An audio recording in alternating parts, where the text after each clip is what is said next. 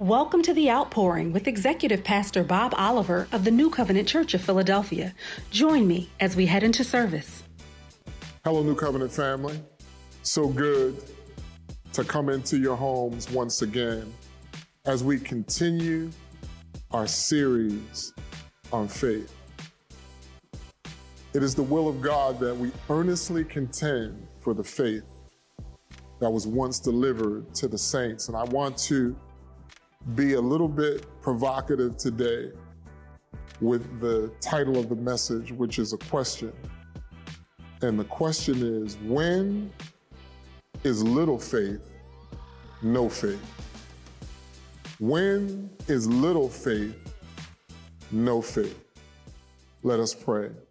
Our Father and our God, we thank you for watching over your word. Let there be a performance today Touch the hearts of your people. Infuse many with faith. I pray for everyone who has little faith right now, even as a mustard seed, that it would grow and it would grow and become a great tree of faith. Father, we acknowledge your power we want to see your glory. Let your words speak now clearly to your people. Inspire, encourage, save, deliver, and set free. In Jesus' name, amen. We're going to take our text today from the Gospel of Mark, chapter 4, and we're going to read verses 35 through 41. Mark 4 and 35 reads, On the same day, when evening had come, he said to them, Let us cross over to the other side. Now, when they had left the multitude, they took him along in the boat as he was and other little boats were also with him. And a great windstorm arose, and the waves beat into the boat so that it was already filling. But he was in the stern, asleep on a pillow. And they awoke him and said to him, Teacher, do you not care that we are perishing? Then he arose and rebuked the wind and said to the sea, Peace, be still. And the wind ceased, and there was a great calm. But he said to them, Why are you so fearful? How is it that you have no faith? And they feared exceedingly and said to one another, Who can this be? That even the wind and the sea obey him. I want to read one other verse in Matthew so that we can put this together. It's a, one verse. It's found in Matthew, the eighth chapter, verse 26. It's the same story. And it reads, But he said to them, Why are you fearful? O you of little faith. Then he arose and rebuked the winds and the sea and there was a great calm. When you read the account of Mark, and then you read the account of Matthew, if you just focus on the verbiage, it appears to be a contradiction.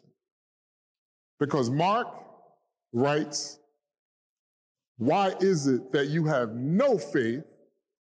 And Matthew records, O ye of little faith. Both observed the same thing, but they took away a little different verbiage. The, the book of Mark is the shortest of all the gospels. It's one of the synoptic gospels. Matthew, Mark, and Luke are synoptic.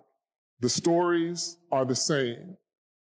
John is different, but when you look at all four, the shortest, the fewest words are in Mark. But in Mark, there are more miracles recorded in Mark than any other of the Gospels. And part of the reason is Mark doesn't talk about the immaculate birth, the virgin birth. He doesn't talk about genealogy, which Matthew does. He, it begins with the beginning of the gospel of Jesus Christ. It focuses on the ministry of Jesus. It digs into the gospel and the works that he wrought in the earth. And so theologically, they're different. They have a different focus. So, how do we account for the different verbiage between Matthew and Mark? Well, let, let me begin by saying this fear has an effect on us. And both of them talked about fear, Matthew and Mark. And Mark says, Jesus said, Why are you so fearful? And it goes on to say they were exceedingly fearful. Fear impacts our central nervous system. It could, it gives you a type of dysfunction and immobility that in some cases, when someone is really afraid, it can paralyze you. You can't communicate. You can't, everything shuts down. As a, a former athlete, one of the things that I know is that when you, to have butterflies is natural. Whether you're speaking to an audience or whether you're performing in front of people in the sports arena. Mm. But that goes away when you begin whatever it is that you start, or it should. If it hovers, it will impact you in a way that you can't do what you ordinarily could do. And so fear and faith are enemies. They, they drive one another out. Fear and faith are like light and darkness. They don't coexist. This was Mark's theology. Mark's theology was that if fear is present, faith is absent. If faith is present, does that make fear absent? Well, the Bible says perfect love casts out fear. But faith gives you the kind of confidence in God that allows fear to be suppressed. Love casts it out, but faith makes it of no effect. It doesn't make you dysfunctional. It doesn't cause what happened to them, and that is panic. Matthew's theology was a little different. It is that I could be a person of great faith, but when fear comes in, it reduces it to little faith. It doesn't go, it doesn't totally take it away. There is just a little bit. Theologically, today, we're going to take up the mantle of Mark. There's broad consensus among scholars that the first gospel that was written was Mark's, and that Luke and Matthew, the writers of the other synoptic gospels, use Mark as a reference. So the account that Mark has was the first, and then their theology was slightly different. So the, the stories were the same, but the verbiage slightly different. And as I mentioned, Mark and Luke talk about the virgin birth, etc. So there are some things that are um, that set them apart, but for the most part, they're synoptic.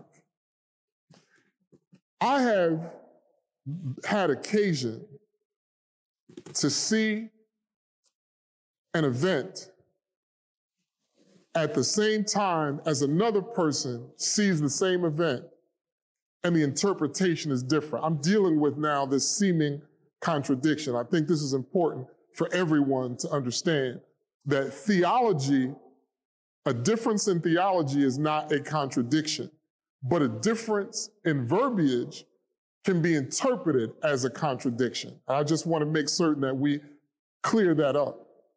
So I want to tell some practical life stories. I, I had a friend growing up who we were playing softball, and he had a day where he did not get on base, not once, not once. And my brother and I said to him, You can't hit. You didn't get a hit. And he said, No, no, no. I know I can hit because I, and to him, getting a hit was making contact. So he hit foul balls, he hit tip balls, and to him, I hit. I got a hit. I know I can hit. At least I know I can hit this pitcher. We saw something totally different because our measure of a hit was getting on base. All eyewitnesses, same thing, but we took away something different. And that's what I mean about the theological difference. Mark says if you have fear present, faith goes out. It's like light and darkness. Matthew says, I can have my faith diminished, but it's still there. It might be hiding, it might be in a back room in my spirit, but it's still there. Doesn't matter where you fall on the spectrum. That isn't the point. But for clarity of the message, I wanted to bring that out uh, foundationally. Another thing that we need to wrestle with is how can we, as followers of Jesus Christ, hold on to our faith in such a way that we're able in the storms of life not to panic. Panic is, a, is the fruit of fear. It makes you feel out of control. It takes away your ability to act in a way that allows you to walk in faith. And it also impacts those around you. Let me tell you another story. There was a person who, um, a few years back, asked if they could use my name for an interview. We used to work at the same company, and this person was a star. And although I'd never worked directly with them, I knew of them. And a friend of mine from that same company, who was the president of the division that this person worked for, wrote me a long note. He's, he's in Seattle, living on his houseboat, retired, but he thought enough of this person to send something to me so that I would have the confidence to lend my name to this person. And so I knew of that person's performance. I had respect of the, for the individual who communicated, and I said yes. And I told HR, when this person comes in the building to interview, bring them to my office. So they escorted the person up, and the person sensed that if I could just use his name, this is going to help me because he has influence in the company. So they brought the person in, I greeted them, and I have never been so uncomfortable talking to a person because this person had fear grip them so much that they were beyond afraid. They were scared. And there were three of us in the room the HR person who brought them, me, who was standing as a friend, as a supporter, and this person. They could not say two words, stammering lips, physically shaking. And there was no pressure. And then I realized later, actually, I knew this when they came, but I didn't expect this manifestation. This person had been out of work for two years, had two mortgages, really needed this job. And it was a good job, good pay, something that the person was qualified for. And that fear gripped this person. And so I tried my best to calm the, the person down before they went and interviewed because I knew if this person presents this way, there's no chance. And there's nothing I could do to save that person. So I spent time, I tried to calm them down, got a little better, but fear had gripped this person. So this star, this person who had a record on wonderful resume, who had performed because they had been rejected, I'm assuming multiple times, and was out of work for two years with a couple of mortgages, panicked. And the panic caused dysfunction. And the dysfunction made the person unattractive. And so when Jesus said, Peace, be still, and the Bible says, calm came, the Lord is trying to tell us that whatever storm arises in your life, you need to know how to be still. You need to know how to bring calm to the situation. If you are a leader, you definitely need to know how to do that because the people who follow you are going to follow your lead. And all 12 of them panicked. Jesus was asleep on a pillow. And they, what caused them to panic? How can we hold on to our faith? What can we learn from their experience so that this doesn't become our experience? So it's not just a saying, keep the faith. It is what we do we keep the faith. You've got to hold on to it because fear comes to knock faith out, to push faith out. You, in order to keep the faith, you got to keep your wits about you. You've got to stay calm. There are three things I want to impart today. The first is we should always believe and receive the word of God. Before the storm arose and before fear entered in, they received the word from the Lord. He said, let us cross over to the other side. And I want you to know if Jesus said, let's cross over to the other side, you're going to get there. I don't care how much the thunder rolls. I don't care how much the wind blows. I don't care how dark it gets. Nahum said it this way, that our God has his way in the whirlwind and the storm, and the clouds are the dust of his feet.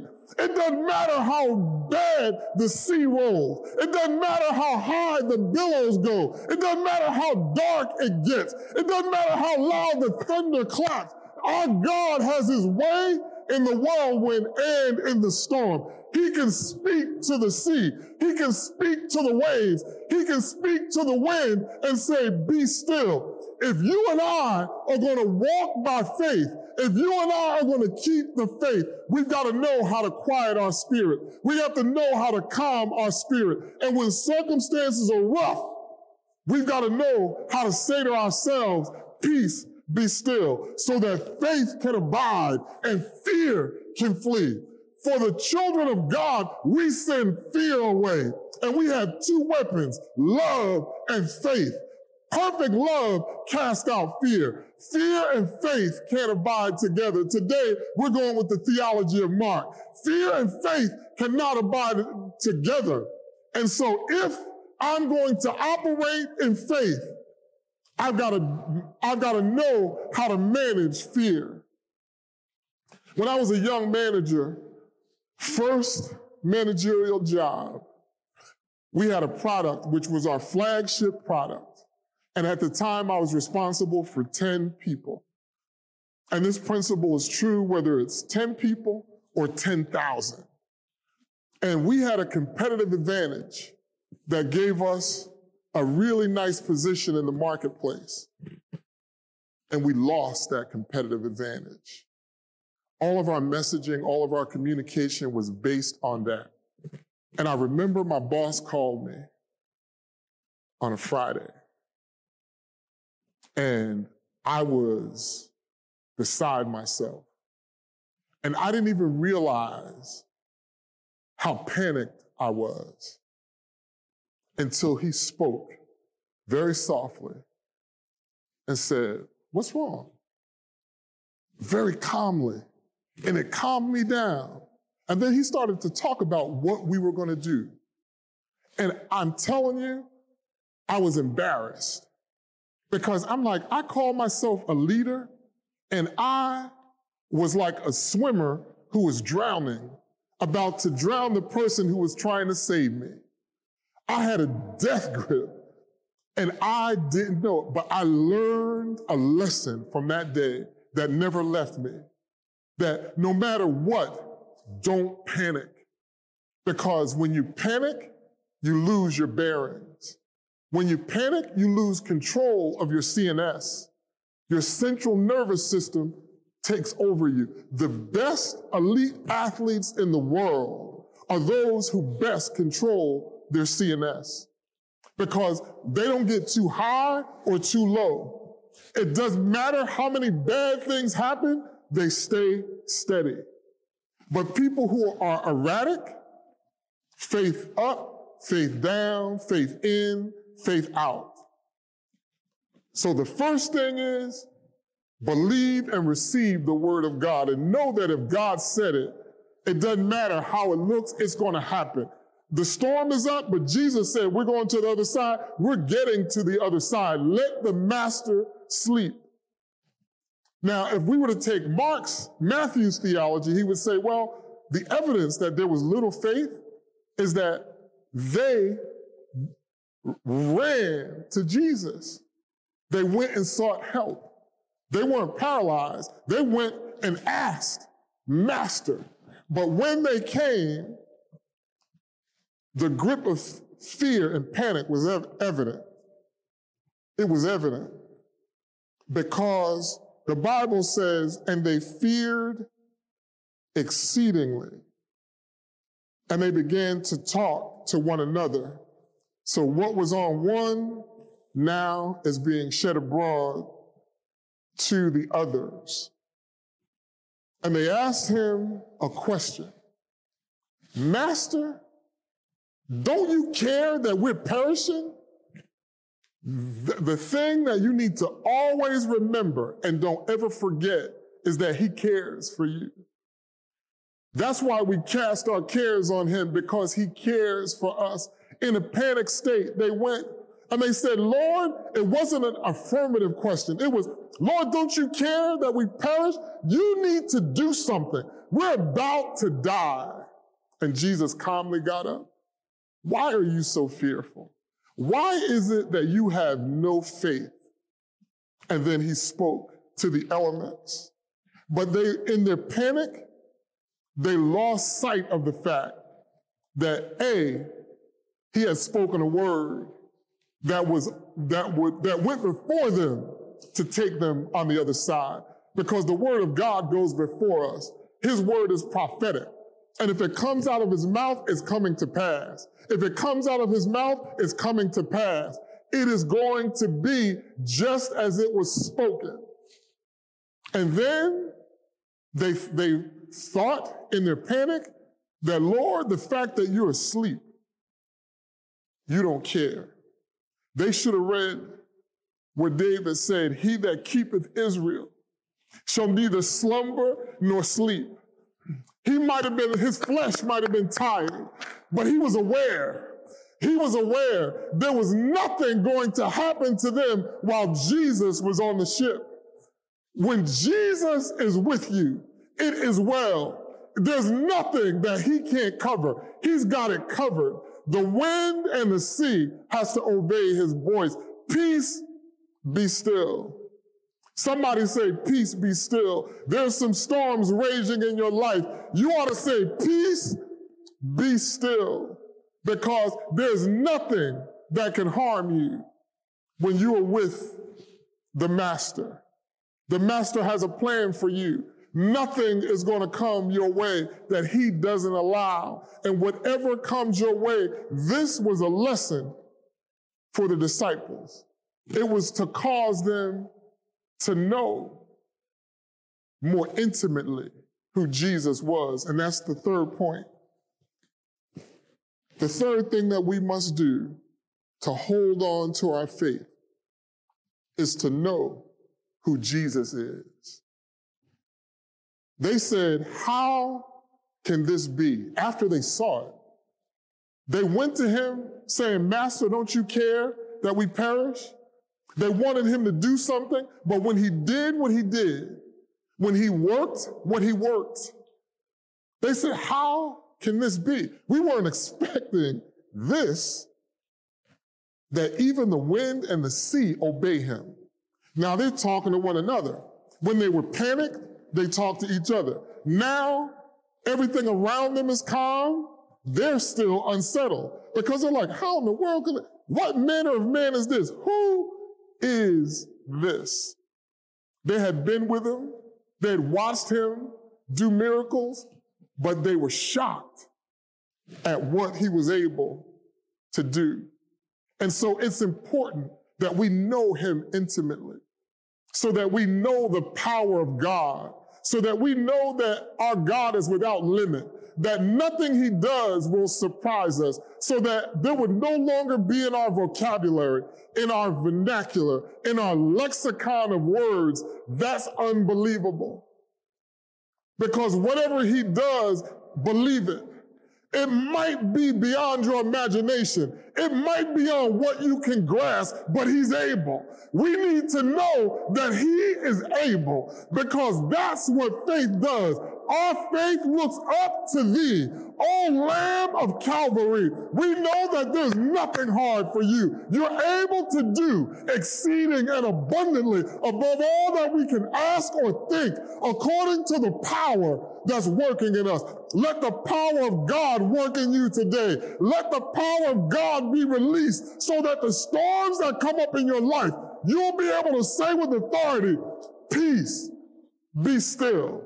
And that will have to obey you. I hear the Lord saying that if you have the faith of just a mustard seed, you can speak to a mountain and that mountain has to move. So it's not about big faith or small faith.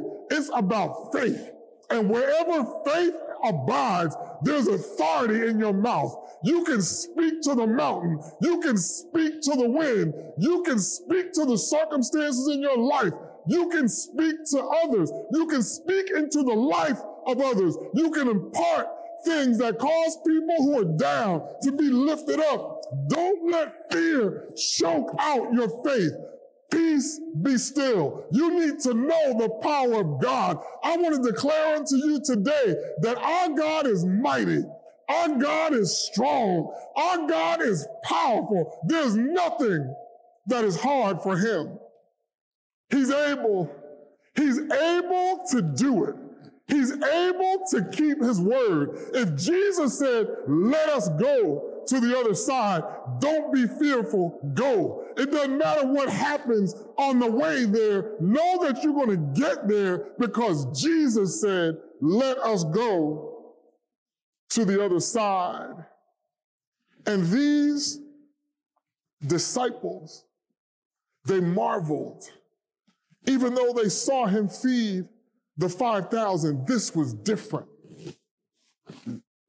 because they were in the middle of a natural disaster and they knew the power of nature. They saw how the winds were blowing. The Bible says that the boat was already filling. So they're not far from shore and they're already taking on water. So, based on what they see, if this continues, we're going to sink. If this continues, we're going down. And if we go down, we're going to drown. We're too far from the shore. There are no lifeboats. There were little boats around them. What do you think the little boats where Jesus wasn't there? Think about the little boats that the Bible talks about that were around them. They couldn't go to the master. What happened to them? Well, the text doesn't tell us, but I can tell you this. When Jesus spoke to the winds and the waves, it calmed the sea for them also. I want to speak to somebody who might feel like you're not close to Jesus or he's not close to you. You can't just go down in the stern. You're on the sea in a little boat. I want you to know that his word has such power that the calm that he speaks will cause you also to benefit from that. All you need to do is be around his word. If you are around his word, you will sense the power of his presence. There was 12 of them who were in the boat with him, but there were the numbers of the people in the little boats doesn't even tell us, but they also were impacted by the power of God. I want you to know that where the, the Spirit of the Lord is, there is liberty. Where the power of His Word is released, those who are around it will benefit. That's why we want to be carriers of the Word of God, because it releases those who are in trouble. And when they cry out, they think He can't hear them. They were in another boat. The wind is blowing so hard, they probably couldn't even hear each other. They didn't have a stern because their boat was smaller. So when they're taking on water, it's more desperate.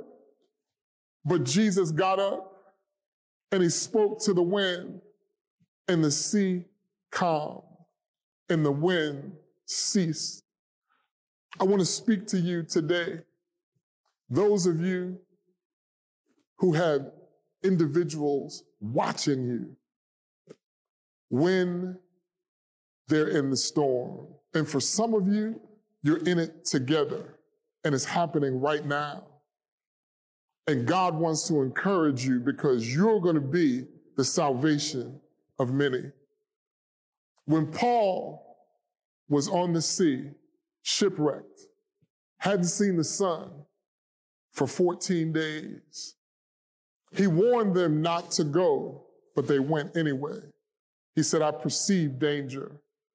For some of you who've given advice to people and they ignored your advice, but now they're in trouble and you're going along for the ride.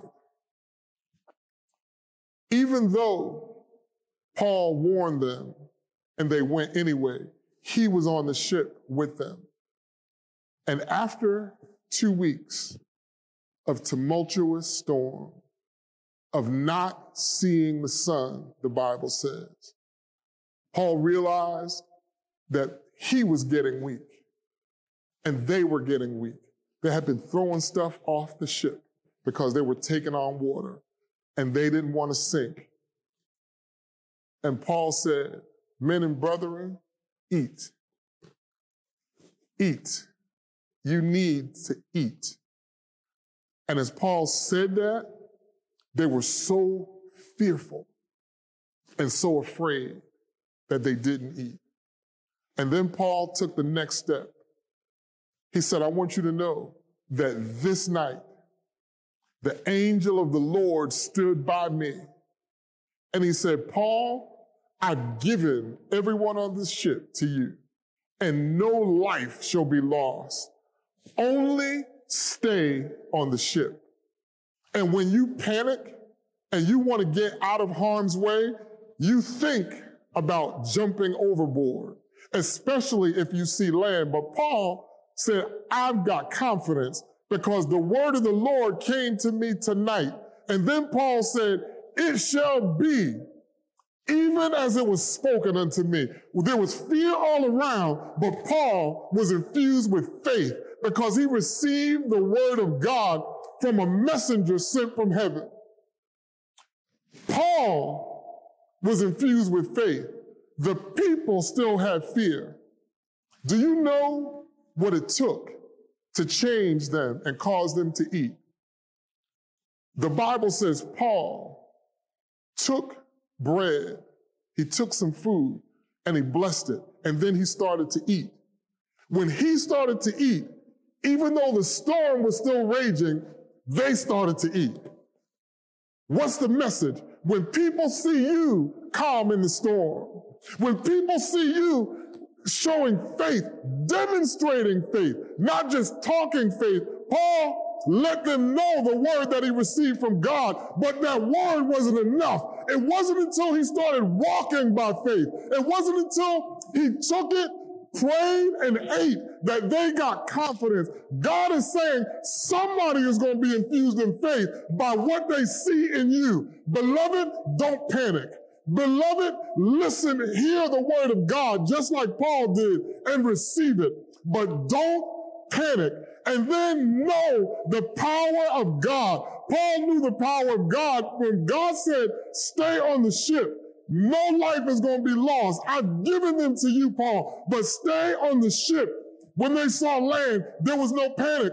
Paul said, I'm going to obey the word of God. It shall be even as it was spoken unto me. And so as they kept lightening the load, when they got closer, and the ship began to break apart, they were able to get onto the island.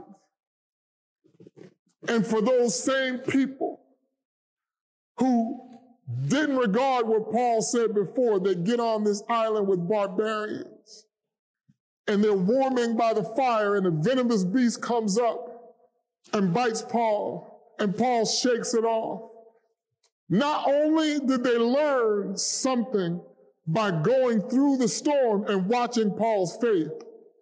They learned something about the power of God because the Bible says when they thought Paul should have been swollen or fallen dead, he just shook it off.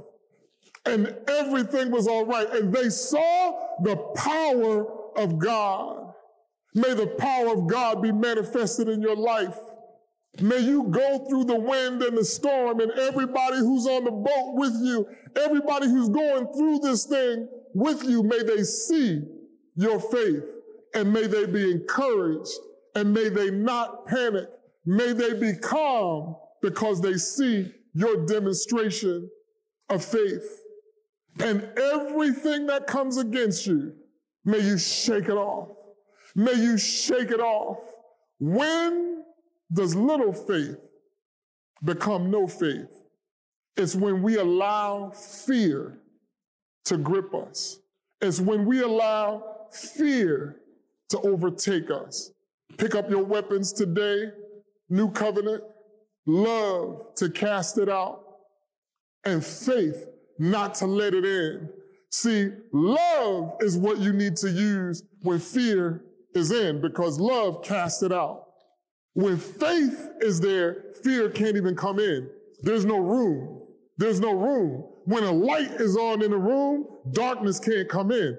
Darkness can only enter when the light goes off. Fear can only enter when faith is not active. When faith is active, fear can't come in no more than darkness can enter light. I, today I sense by the Spirit of God that somebody, somebody is going to go through the storm with joy because of this word, because of this word that's been spoken unto you. I want you to say in your spirit that it shall be unto me, even as it was spoken so that faith can well up in you, so that you will be in control and not lose control. And when I say be in control, I'm not talking about apart from God. This is how we let go and let God. We don't want to be paralyzed so that even if we have a person who's willing to loan their influence to help us, we're so gripped by fear, like the story of the person that I talked about, that there, you can't even help them. A person who's drowning, lifeguards are taught, if they get the death grip, you have to knock them out. Because if they're panicked and their conscience, you both will go down. And what happened that allowed the fear to spread is that they talked to one another in a panic state. May there be someone who will be like Jesus in the midst of every circle that you travel that will say, have the presence of mind to say, Peace, be still, to be calm when we're losing it. May this be so for you. And now, may the Lord bless you and keep you. May the Lord cause his face to shine upon you and be gracious unto you. May the Lord lift up his countenance upon you and give you peace. May the Lord bless your seed unto a thousand generations. May you always know and never forget that He's with you and He is for you. May you never have to ask the question that the disciples asked Lord, don't you care that we're perishing? May that question never enter your mind. May you know that he, He's for you, He's with you, and that He will never leave you nor forsake you. May the power of God rest upon your house today and forevermore. Keep the faith. Thank you for joining us in service today. We pray that this ministry has been a blessing to you and your family. To give your gift of love and help keep this ministry on the air, visit nccop.church/giving for all of the ways that you can donate to the ministry. Thank you so much for your generosity and God's blessings until we meet again.